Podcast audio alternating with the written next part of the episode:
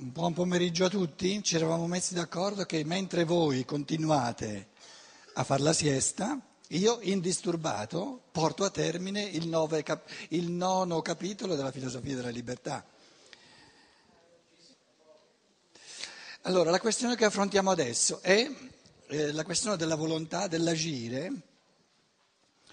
E la domanda messa a fondo è che cosa decide, che cosa determina il, il volere e l'agire di un individuo. E a determinare che cosa un individuo vuole e che cosa fa sono due cose, due mondi fondamentali, due campi, due fattori, diciamo. La prima cosa è ciò che lui è. Perché a seconda di ciò che lui è, si decide di ciò che può fare e ciò che non può fare. Ciò che l'individuo è.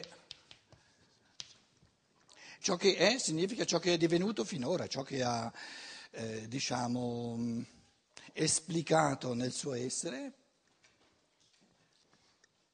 ciò che è diventato, ciò che giace in lui. E il secondo è ciò che lui vuole, ciò che vuole. Se uno è italiano, fa parte di ciò che, lei, che è, lui è. È italiano nel senso è cresciuto con la lingua materna italiana, adesso vuole parlare cinese senza averlo imparato. Perché se il cinese l'ha imparato, il cinese è diventato parte di ciò che lui è, ma non lo sa il cinese, però vuole parlarlo. Non funziona. Quindi queste due sfere devono in qualche modo, capito? Ciò che io voglio deve essere reso possibile da ciò che sono, devo essere in modo tale da poter attuare ciò che voglio, altrimenti lo voglio teoricamente ma non lo posso attuare. E ora ci chiediamo, adesso vi do uno sguardo d'insieme, poi leggiamo i paragrafi, leggiamo il testo. Eh, ciò che l'individuo è sono tre realtà fondamentali. È una realtà, è il suo corpo, è, secondo punto, la sua anima ed è il suo spirito. E si intende dire però la sua corporeità, così come la sua è, diversa da quella di un altro individuo. Per esempio, se uno è maschio, no? Eh, si comporta per la volontà, per il volere. Se, uno, se, se il suo corpo, se, se, uno è di corpo maschile, diciamo, no? potrà più facilmente volere di portare 100 kg che non, eh, diciamo, via normale, con eccezioni da tutte e due le parti, un corpo femminile che vuole portare 100 kg. Quindi è, è chiaro, è, è evidente che nella Costituzione, l'organismo, lo chiama lui, lo chiama l'organismo dell'individuo, l'organizzazione, traduciamo meglio l'organizzazione, come, come dice la, la traduzione italiana. Per il singolo atto volitivo sono da considerarsi il motivo e la molla spingente. Il motivo è un fattore concettuale rappresentativo, la molla spingente è il fattore del volere direttamente condizionato dall'organismo umano. Organismo, proporrei l'organizzazione perché l'organismo noi, se mi ricordo bene, a parte che adesso di anno in anno il linguaggio si, si modifica, però la parola organismo noi la riferiamo maggiormente al corpo fisico, all'organismo fisico. Invece l'organizzazione complessiva è tutto insieme. Quindi io lì avrei tradotto l'organizzazione dell'essere umano complessiva, che comprende il suo corpo, non c'è bisogno di ricamare più di tanto, il corpo è, una, è un mondo enorme, in ognuno. Un corpo malaticcio comporta in, in via di volere e di agire tutt'altre premesse, quindi ciò che l'individuo è sono le premesse per l'agire, per il volere e per l'agire, capito? La condizione sine qua non. Che non un corpo, un, un, un organismo fisico pieno di energie un corpo giovane comporta in chiave di volontà, di atti di volontà, tutt'altre premesse, rappresenta un insieme eh, tutto diverso di premesse che non un corpo, diciamo, più anziano, più, meno vitale, eccetera. Poi, secondo campo fondamentale, che è un altro mondo, ancora più complesso di quello del corpo, è l'anima di un individuo, la sua anima individuale. E sull'anima abbiamo detto tante cose, tutto il suo mondo interiore. A seconda del mondo interiore di una persona salterà fuori che può volere non può volere, che vuole, desidera certe cose, altre cose non le vuole, certe cose ha simpatia, altre cose ha antipatia. Ora, l'anima, prendiamo due fenomeni fondamentali dell'anima. Nella direzione del corpo sono le, le, le rappresentazioni che sono, diciamo, il, il, mondo del corpo sono le percezioni il percepibile, tutto il corporeo lo possiamo percepire.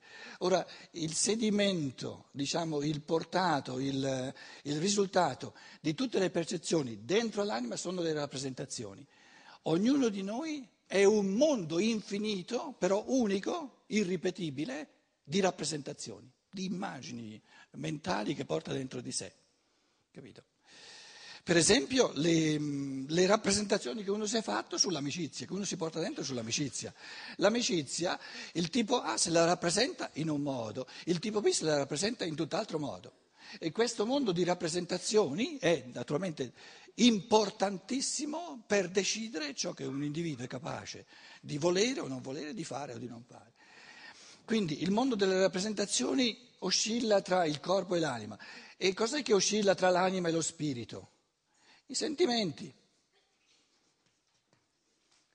Andiamo via dal, dall'immaginifico, le rappresentazioni sono ancora immagini, quindi, quindi diciamo, eh, sono il riflesso delle percezioni. Invece i sentimenti, il sentire, eh, eh, diventa invisibile, ecco, diventa sovra immaginifico in un certo senso, una, la, la, la, sfera ispirativa, non tanto immaginativa quanto la sfera ispirativa.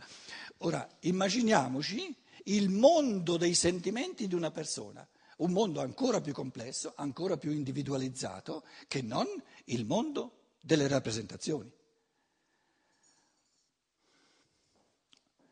Lo spirito, in quanto organizzazione, cioè in quanto eh, realtà già costituita.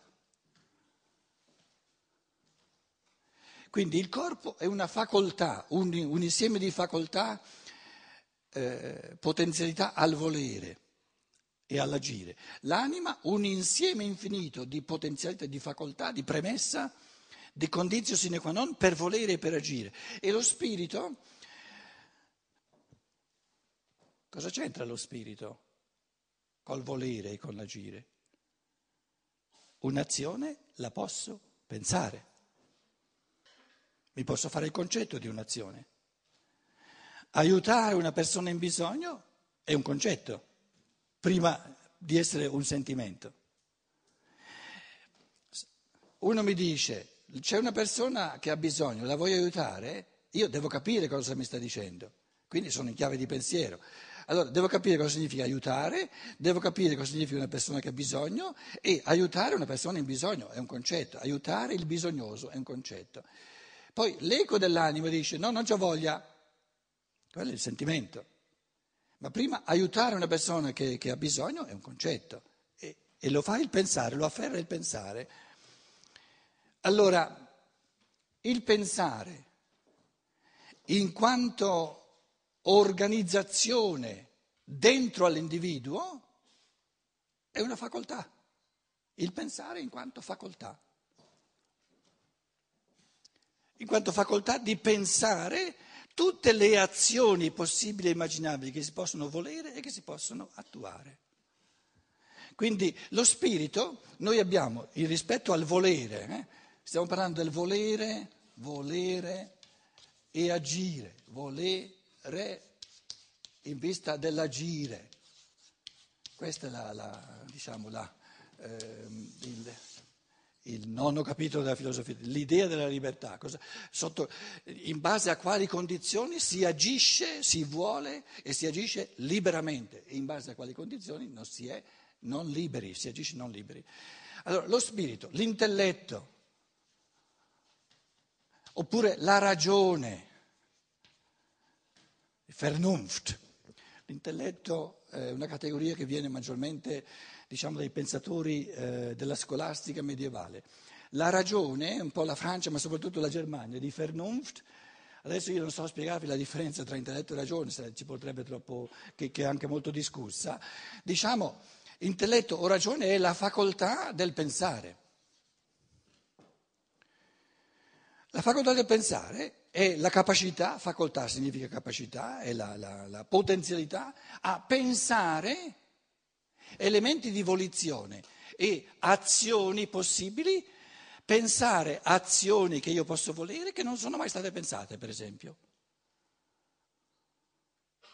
Quindi volere qualcosa di nuovo.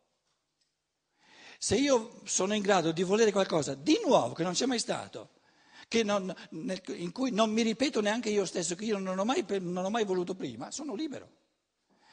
Perché se io mi ripeto c'è un certo determinismo di, diciamo, di routine, di, di, di abitudine. Ecco.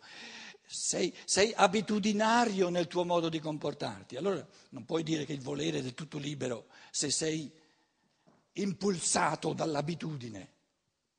Se io intuisco con la facoltà del pensare, con l'intelletto e con la ragione, una, una volizione è un'azione che non c'è mai stata, un, creo il concetto di un'azione che non c'è mai stata, sono del tutto libero, perché non sono determinato in nessun modo. Quindi, quindi tutto va in questa direzione qui, della, della facoltà intuitiva creante del pensare, che pensa azioni, pensa cose da fare. Il, il, quando, quando il... Um,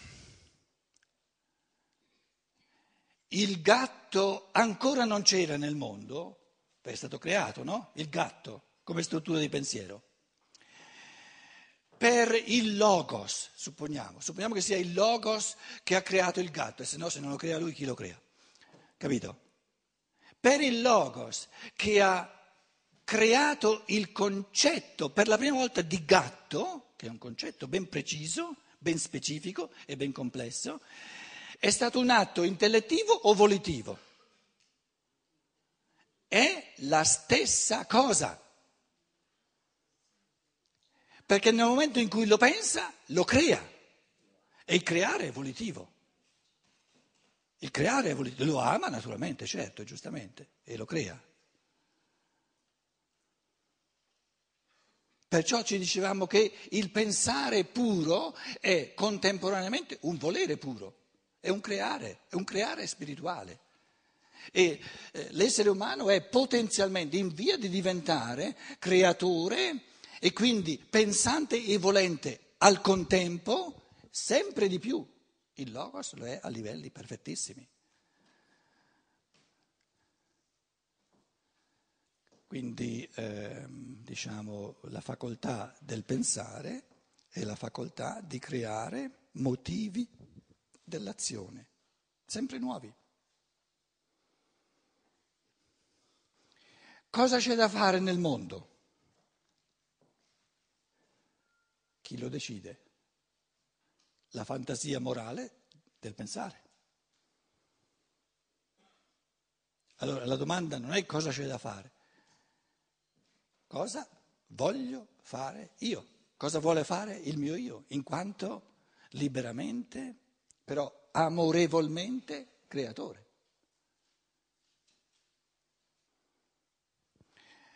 Essere liberi, una volta uno ha dato questa definizione che conoscete no, di libertà, ogni volta che la dico in Germania eh, ridono tutti, cosa in Germania non, eh, non da poco.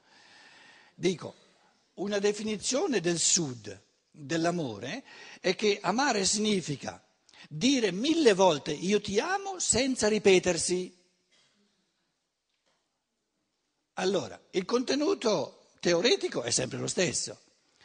il, il, l'elemento del non ripetersi sta a dire che io in ogni nuova situazione dove ripeto queste stesse parole, in base alla percezione degli elementi sempre nuovi della, della situazione, due situazioni anche a, a un secondo di distanza non sono mai uguali, in base alla percezione di elementi sempre nuovi, in base ai sentimenti sempre nuovi che sorgono, immetto in queste due parole ti amo, eh, elementi di volontà, elementi che specificano questo, questo ti amo, che sono nuovi. E quindi è possibile dire mille volte ti amo senza ripetersi. E questo, questo non ripetersi è la creatività fantasiosa no? del pensare intriso di volere che crea qualcosa che può essere sempre nuovo. E questo è molto bello, capire, comprendere questa prospettiva della, della, che, che, alla fantasia della, dell'amore è aperto tutto, non, è infinita la, la, la, la creatività possibile di ciò che l'amore può inventare. Allora dicevamo, ciò che l'individuo è mettiamoci A, e B ciò che l'individuo vuole. Il testo, qualcuno l'avrà letto nel mio, come si chiama il mio libro sulla filosofia della libertà? Libertà? No, la libertà dell'amore si chiama adesso, il mio libro. Lì le traduzioni mm, dicono il motivo e la molla spingente. Allora, siamo a pagina 125. No, un momento. Sì. Sì, la coscienza del Dio. Per il singolo atto volitivo sono da considerarsi il motivo e la molla spingente. Lì eravamo arrivati ieri sera. Il motivo e la molla spingente. La molla spingente traduce una parola tedesca, Springfeder, però io chiedo anche adesso anche ai toscani, la molla spingente cosa vi dice? Non più di tanto. Eh? È una roba meccanica, una, tra l'altro la molla. Allora, eh? Ecco, allora io proporrei, l'ho fatto anche nel mio libro, no? di dire il motivo è giusto, lo vedremo, il motivo è qui, è ciò che vuole. Invece queste, queste qua sono le tre, le tre molle spingenti, ciò che c'è nel corpo, ciò che c'è nell'anima e ciò che c'è nello spirito, sono le tre molle spingenti. Però in italiano, siccome c'è il motivo, il motivo è un, un, elemento ideale, il motivo è ciò che io voglio, voglio fare una passeggiata, voglio fare una visita, voglio ascoltare un po' di musica, il motivo dell'azione. No? Voglio visitare la mia nonna, fare una visita alla nonna, il motivo. La molla spingente, chiamiamolo il movente in italiano, il movente, ciò che mi muove, il motivo è ciò che voglio. No? Eh, decido di fare l'azione, di esercitarmi a scrivere a macchina, il motivo è che voglio avere un posto di lavoro ben pagato. Il motivo? Ecco, il motivo è il fine. No, no, no, no, no, no, no, no. motivo, sta attento che il movente muove, eh, mi muove. Sì, a te ti piace di più le molle spingenti? Guarda che non c'è, non c'è di meglio di movente. Perché guarda, il movente mi muove, la corporeità mi muove, ciò che c'è nella mia anima mi muove. Movente significa mi muove, è qualcosa che mi muove, non è movente sì, movente mi muove, mi spinge. No, ma al posto di motivo il fine, non al posto di molla spingente non mettere movente. No, no, no adesso tu vuoi fare tutto in una volta, lo vedremo poi che, che cambiare move, il motivo col, move, col, col, col fine, con lo scopo, sono due cose diverse. Il motivo non è lo scopo, sono due cose diverse, lo vedremo. Sì, è connesso con, però a livelli più sottili vanno distinti l'uno dall'altro, lo vedremo poi. Com'è?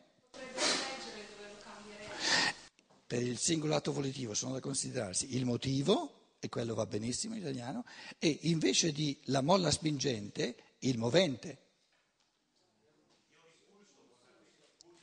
Com'è? L'impulso si riferisce soltanto al corporeo. Invece movente vale per tutti e tre, per il corporeo, per l'animico, per lo spirituale, capisci? Tu non puoi dire, eh, come dire, una rappresentazione e un impulso. L'impulso è troppo cogente quando entriamo nel campo dell'anima o addirittura quando entriamo nel campo dello spirito. È un movente. È un movente. Comunque, eh, poi in chiave di discussione possiamo affrontare anche la terminologia, ma avevate promesso questa volta che me la passavo, eh, come dire, illesa, invece